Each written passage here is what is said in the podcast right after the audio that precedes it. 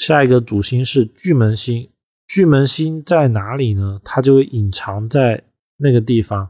巨门星是一个隐藏低调的星座，所以它落入到了六亲宫呢，六亲宫就会比较低调。比如说兄弟、夫妻、子女、交友、父母，他们之间低调的另一个意思，其实就是聚少离多，接触的比较少。而这个隐藏呢，其实就是代表了聚少离多。感情比较缘薄的状态，尤其是要注意，不要碰到了巨门化忌。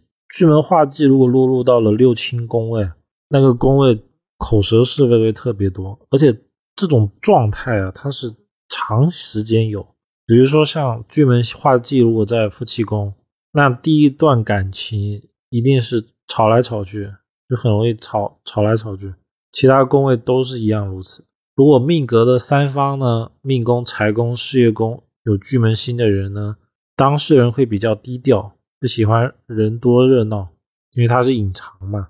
但是除了太阳巨门以外，因为太阳星呢会绽放热量嘛，所以太阳星它隐藏的特性就没有了。太阳星是唯一一个巨门的星系里面不低调的星座，而巨门的优点呢是它。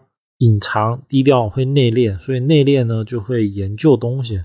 所以大部分的巨门如果在命格三方的，都会有不错的能力表现。就只要在他喜欢的东西上，包括说学习啊、研究啊等等，都会比较好。如果巨门星在极恶宫呢，代表的是肺部或口腔会比较容易出问题。巨门星在迁移宫或交友宫呢，朋友会比较少。如果碰到了巨门化忌。就容易跟朋友吵架，这种吵架不是简简单单的吵完就没了，而是说他只要交朋友，然后但凡是一个关系比较好的，最后呢就可能会吵到断交这种状态，就比较容易出现。巨门星如果在天宅宫呢，家里面会比较低调，其实就是比较安静或者是比较内敛的一个状态。